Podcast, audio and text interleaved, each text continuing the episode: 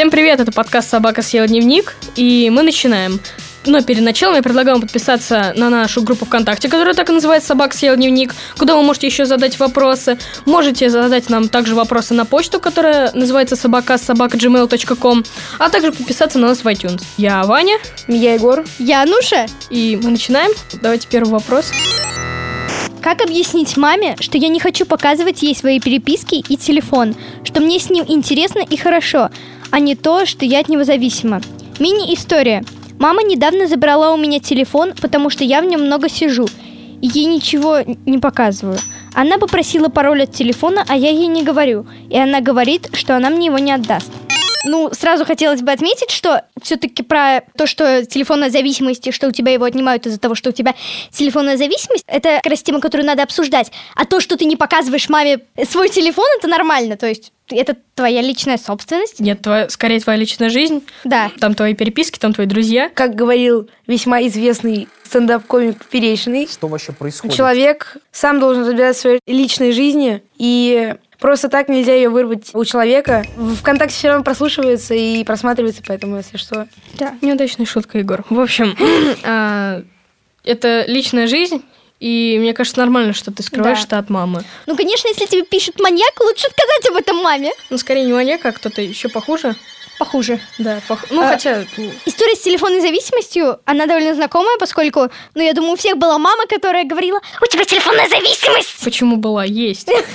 Ну, я думаю, что, конечно, надо контролировать то, сколько ты сидишь в гаджетах, но не так, что ты много в нем сидел, и все, у тебя его отнимают, и с этого момента ты сидишь там по минуте.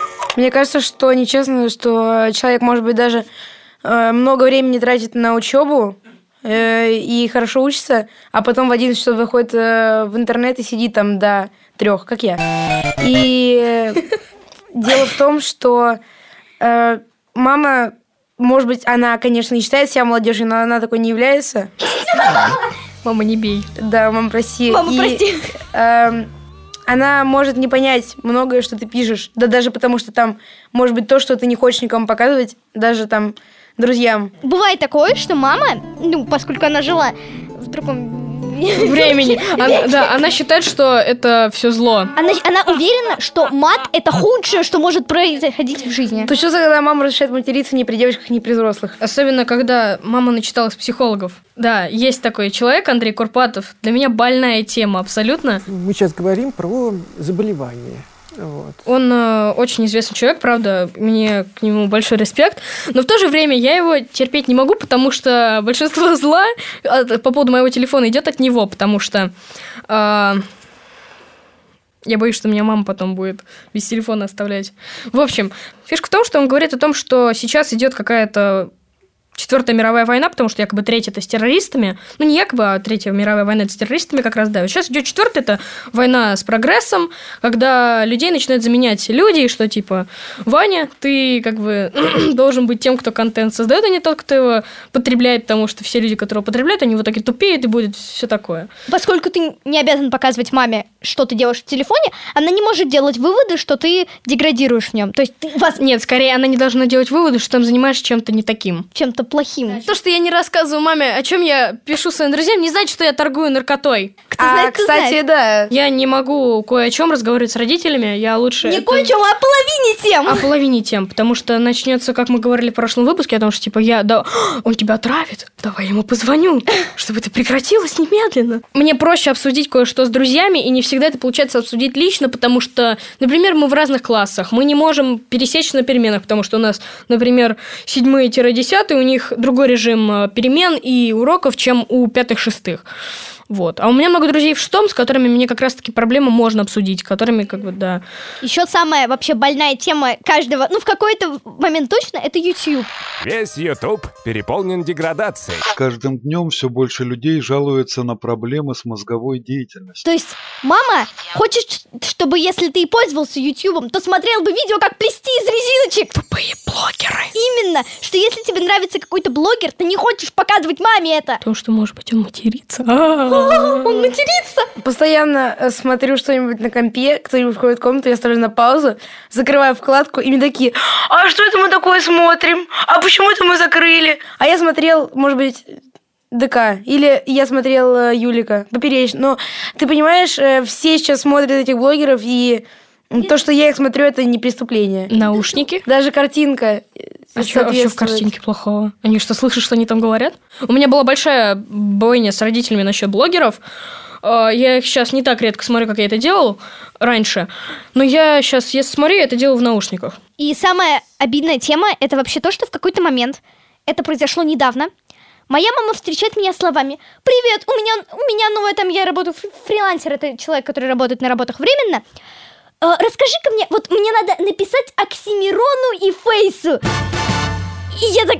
И мне было очень неудобно, потому что я не хотела говорить маме, чем они занимаются. Она просто, мне кажется, хотела узнать, знаешь ли ты про них или Когда нет. родители начинают использовать модные слова. Это вообще... Ой, это как о, сердце, мое сердце. Надо не переборщать зависимостью, Идти на жесткий компромисс. идти на компромисс. То есть ты сидишь там не два часа, а час. Причем компромисс должен быть, скорее всего, в сторону мамы. Да, в сторону мамы, а то она закатит истерику. И поверь, не час, не два, а ноль. Да. Мне кажется, она попробует просто сначала объяснить, а если не получится, потом же компромисс. Да, ты можешь сначала, ну да, вряд ли получится, только у какой-то очень странной мамы. Э, И опять же, ты, ну, как мы поняли по выводу, ты не обязан показывать ничего маме, но если тебе кажется, что это важно, ты это показываешь. Все, Да. все. Следующий вопрос. Кстати, ребят, насчет аудиовопросов. Мы вас настоятельно просим все-таки записывать нам аудио, потому что мы сегодня, получается, два из трех вопросов будем зачитывать, а это напрягает наши голосовые связки. Пожалуйста, подумайте о нас. Нам, мы тоже люди. Привет. Я сейчас правильно питаюсь и отказалась от жареного, мучного, сахара, жирной пищи, ну и всяких там вкусняшек. А также взвешиваю свою пищу. За месяц я похудела на 6 килограмм. Но у меня проблемы со здоровьем. Но это не из-за того, что я стала правильно питаться, так как у меня были проблемы со здоровьем и раньше. Это боли в голове и у меня проблемы с желудком.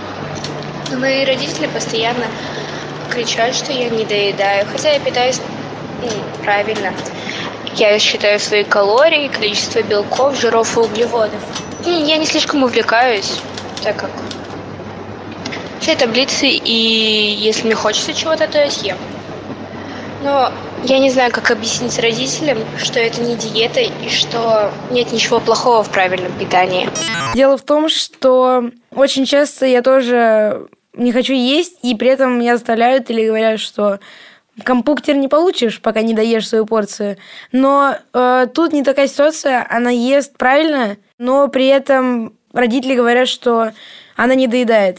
И мне кажется, что изначально вообще надо все объяснить, если даже ты знаешь, что, может быть, не получится. И в такой ситуации надо объяснить, что питаюсь я правильно, и в принципе... Тем более, что если ты говоришь, что у тебя проблемы были до того, то это очень странно, что твои родители как бы об этих проблемах не знали. да. Ты можешь им сказать, что типа, алло, мам, папа, у меня как бы проблемы не из-за этого, вы знаете, что они у меня до этого тоже начинались. Возможно, такая ситуация, что сначала проблема была маленькой, а потом она возросла. Скорее всего, мотивация сделать себя красивее, и иногда даже люди просто не понимают, что красота заключается не в том, как они выглядят, а... То, что у них внутри. Ну да. В органах. Я не согласна, но это слишком такая морализация, что бывают все-таки все-таки внешность тоже важна. И я считаю, что иногда и вправду люди преувеличивают, но это не значит, что им вообще не надо о себе заботиться. Я, я лучше внутри. Да, типа, я, воз- возможно, я и толстый, но я красивый внутри, поэтому я не буду о себе заботиться, потому что зачем? Это называется лукизм, типа, когда человек, э, человек судит по, по внешности, но я не, спо- не спорю, что в основном идет э, знакомство по внешности, и это очень важно. Но при этом я бы не стал, э, как сказала бы моя бабушка, насиловать организм и не есть неделями, чтобы... Или есть очень правильную еду, чтобы намного похудеть. Ну, Даже если она похудела на 4 килограмма, это уже прогресс. Я Да. поздравляю. Э, В общем, если ты хочешь, ты можешь это делать, а, и обязательно поговори с родителями, зачем тебе это надо, если ты конкретно понимаешь свою цель. А также я думаю, что тебе, если ты говоришь о том, что у тебя были, опять же, такие проблемы, скажи родителям о том, что у тебя были эти самые проблемы, они о них знают. На самом деле, вот проблема вот с этой тем, что она не ест, это мне очень знакомо, поскольку я низкая, дико низкая, и это очень мешает мне жить. Я пытаюсь есть, у меня не получается. И на самом деле я согласна с тем, что это важно. Внешность это очень важно, потому что, например, меня не берут на какие-то театральные номера, потому что я низкая. И у меня было бы гораздо больше возможностей, если бы я была выше. Например, меня бы не звали и не говорили, деточка, мы по- померим на тебе платье для третьеклашки. И это достаточно, ну это обидно. И я считаю, что внешность ва- важна, конечно, не так сильно, как то, что у тебя внутри, но все-таки важна. Я бы сказал, что человека, можно сказать, встречают по одежке, провожают по уму, то же самое. Человек встречают по э, внешнему виду и провожают по внутреннему. Да, потому что ты создаешь первое впечатление. Ты же, как бы сказать, человек видит не то, как ты говоришь первым делом, а то, как ты выглядишь. Как моя мама говорит, тинейджеры. Тинейджеры очень любят изменять внешность. И вот, например, за последний год я очень много раз меняла внешность. Э, име- имеется в виду цвет волос. А, а, ну как, один раз. Я за свою жизнь стиль поменял один раз, потому что я зимы прошлого года ходила с короткой прической. А сейчас у тебя... А сейчас у меня длинный А волос. сейчас у тебя... Нет, э, у меня сейчас пышная шевелюра вообще так-то. Но до этого у меня, я прям, меня был такой, знаете, ежик-бомж, как бы я назвал, который как бы торчат волосы в разные стороны, и вообще это выглядит как я не знаю что, поэтому я себя... Да, я себя... Hardware of дистракт. Не отходим от темы. Кто любит металлику, тот ставит лайк. Да. В общем, э, я себя поэтому до какого-то момента, вот до того, как у меня появились мои, пыш- моя пышная шевелюра, я считала себя не самым красивым человеком. Я и сейчас себя не самым красивым человеком считаю. Ну, по крайней мере, мама говорит мне, что я красавчик. Мама скажет, ну сыну, ты урод. Да. Конечно, главное не то, что, как тебе кажется, э, тебе скажут. Очень важно то, как ты себя... Если тебе хочется быть худым, потому что тебе комфортно видеть себя худым, то худей. Люби себя, и за тобой потянутся. Да. Мне кажется, что вообще очень размытые границы красоты человека, потому что кто-то, например, с избыточным весом э, одевается очень правильно и вообще выглядит очень правильно, и ну это очень классно. Со стилем, со вкусом. Нет, если смотри, например, э, человек, который с э, очень худой не будет одевать э, джоггеры и Air Max и будет так ходить, то это, это страшно. Может быть, даже он Да, фотомодель. Нет, я скорее думаю, что человек, если он следит за собой, он будет одеваться со вкусом. Неважно, как он выглядит, он будет одеваться со вкусом, и это как бы тоже будет создавать некое впечатление. Да. Но мы скорее не о одежде говорим, а о собственном своем восприятии, да? Тело, да. Да. Ну, я не знаю. Я, себ- я думаю, нет человека, который считает себя прям красавчиком. Если сам человек себя воспринимает красивым, то он и ведет себя красиво на, повед- на, Возмо- на публике. Нет, да, возможно, Да. это как э, стиль такой, само- не стиль, а способ самозащиты, сказать, типа, я урод, и, и тебе сразу начнут, ну ты что, ты не урод, ты же красивый. Да, кстати. Ты такой, ну да, я красивый, но на самом деле я урод.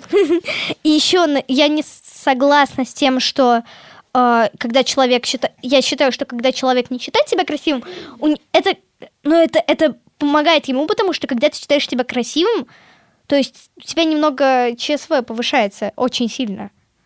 Очень сильно. Не всегда. Не знаю, например, если человек считает красивым, ему такие типа, ну да, вот э, ты красивый, э, и ты думаешь, неужели? Потом смотришь в зеркало такой, офигеть, нет. И ты понимаешь, что люди просто по-разному оценивают э, красоту.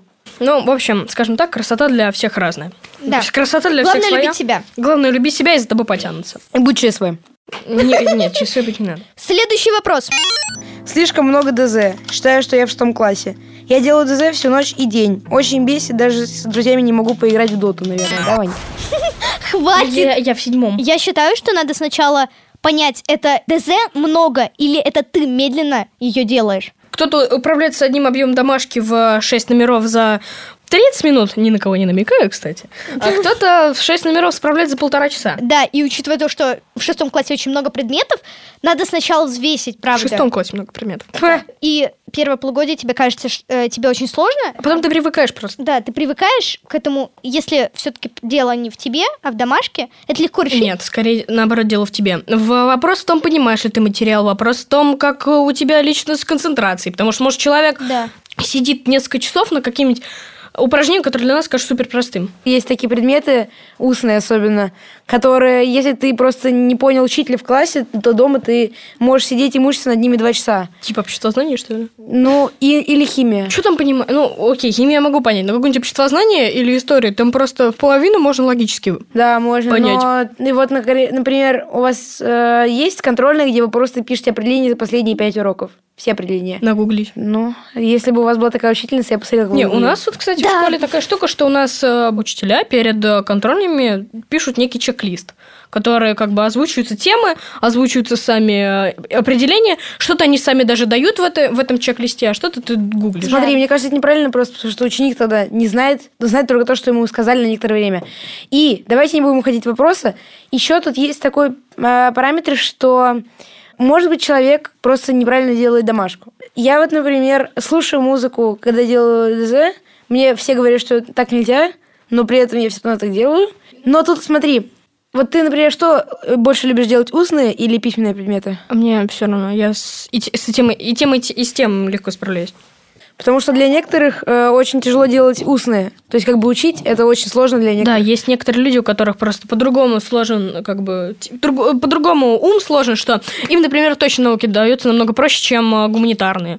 Ну, собственно, как раз вот эта вот штука про технарь-гуманитарий. И тем более про то, что ты говоришь, что музыку тебе лучше слушать, пока ты делаешь уроки, это как бы Известная довольно история про то, что, например, учитель английского рассказывал историю, что мальчик часто посередине урока просто вскакивал со стула и начал бегать по классу. Ему делали замечания, ему ставили два по поведению. Но потом, когда его уже прям серьезно над этим задумались, его куда-то отвели, и там э, сказали о том, что у пацана что-то там какая-то вещь, и он сам признал, что ему намного лучше думается, когда он ходит. И после этого ему на всех уроках э, разрешалось во время контроля просто встать и начать ходить.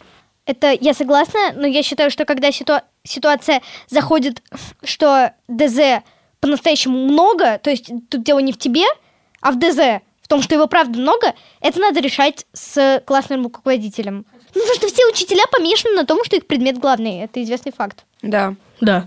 Мой предмет один раз в неделю. И вы такие вот... Бессовестные! Причем, а, учитывая, что ты делаешь уроки на другие дни, например, предположим, знаешь, в пятницу урок, и на следующую пятницу ты делаешь э, все уроки, потом в выходные ты просто хочешь отдохнуть от всего. Да. Да. И вот ты забываешь о том, что у тебя в пятницу этот урок. Даже если он важный, если он один. Бывает такое, что у тебя там в неделю пять математик, пять русских, ну, таких главных предметов, и все они говорят, ну, я же задал чуть-чуть, чуть-чуть. А в итоге, когда этих чуть-чуть пять штук, то все плохо. Либо надо очень сильно концентрироваться в школе, чтобы понимать, что ты делаешь дома сразу же. Распределять время. И третий, мне кажется, самый главный пункт – это не отвлекаться от ДЗ. Вот, например, я делаю так. Я 30 минут делаю, потом час отдыхаю. Или если у тебя вообще проблем никаких нет, собственно, с выполнением, то попробуй, я не знаю, может договориться. Хотя это вряд ли порабо- сработает, но попробовать все равно надо. Да, Очень часто ученики говорят, что у них много домашнего задания, может просто потому, что они э, так думают. Может быть, у всех такое домашнее задание, и они просто думают, вот, блин, а моя мама рассказала, что там вообще по русскому одно упражнение задавали на неделю. И, и поэтому надо оценивать все субъективно. Да, надо оценить все субъективно, потому что в твоем пятом классе тебе может казаться, что у тебя куча а, ДЗ. У тебя куча ДЗ, у меня четыре упражнения задали, а девятиклассники решают Ой. уравнения, которые каждое по листу решение. И еще я хотела сказать, это лично мой опыт, что есть такие, есть такие предметники, которые задают домашнее задание, например, в первый день 1 сентября, новый учитель. Домашнее задание, ты его делаешь, оно довольно объемное, но тем не менее ты его делаешь, и они в итоге его не проверяют. Но эта ситуация уже скорее не не с домашним заданием связана с количеством. Вот, например, в четвертом классе я был отличником. Я очень много парился. То есть я прям вот садился и делал все. Сейчас я в восьмом, я вообще не парюсь. То есть я делаю, конечно, и устный предмет учу, Советы! но письменные я делаю так, ну, пишу и все. Я Вот даже не задумываюсь. У нас восьмибальная система, у, кого, у тебя восьмибальная? У меня 100 бальная. Я не знаю, работает ли это в 100-бальной, когда большую роль играет оценка за срезовую. То есть, если ты написал срезовую или контрольную идеально, то твои оценки, которые ты получал промежуточно, не имеют значения. Не, у нас есть такая штука, как коэффициент.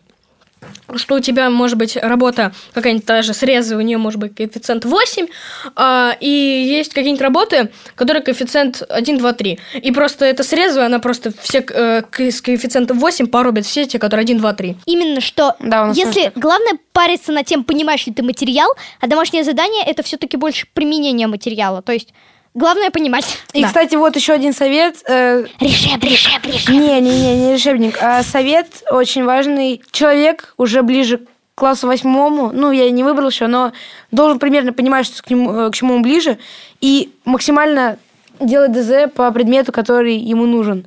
А по другим предметам, ну, не так. Прям вот То старательно есть и э, аккуратно. выбирать как бы... То, что тебе нужно в направление? жизни. Да. Ну, скор- не, знаешь, я думаю, что в восьмом классе ты фиг поймешь, что тебе нужно в жизни. Ну, Ты класс- поймешь только то, что тебе нужны новые шмотки. Во- Нет, в общем, я думаю, что тебе надо просто выставить некоторые приоритеты. Да, Уже. и опять же нет такой штуки, как гуманитарий технарь. Если у тебя не получается математика, не значит, что у тебя не получается информатика. То есть это так, ну, у меня два по математике, я гуманитарий. Забил. Ты просто должен меньше времени уделять, но при этом стараться. Да, Ну да, Делай ДЗ на переменах. Так можно. это вообще не круто.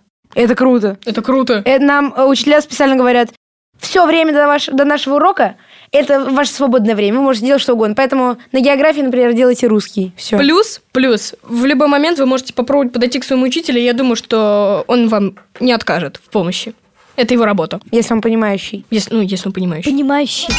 У нас появилась новая рубрика «Дамы и господа». Она называется «Совет», где мы в каждом выпуске рекомендуем все то, что вы присылаете нам в группе ВКонтакте. Это может быть все что угодно. Паблик, который вы случайно нашли в закоулках ВКонтакта. Инстаграм-блогер, на которого вы наткнулись, опять же, просто листая ленту. Или, может быть, книжка, которую вы недавно прочитали. В общем, пишите, и в следующем выпуске самую лучшую мы обязательно озвучим. А в этом выпуске у нас рекомендация от Миши.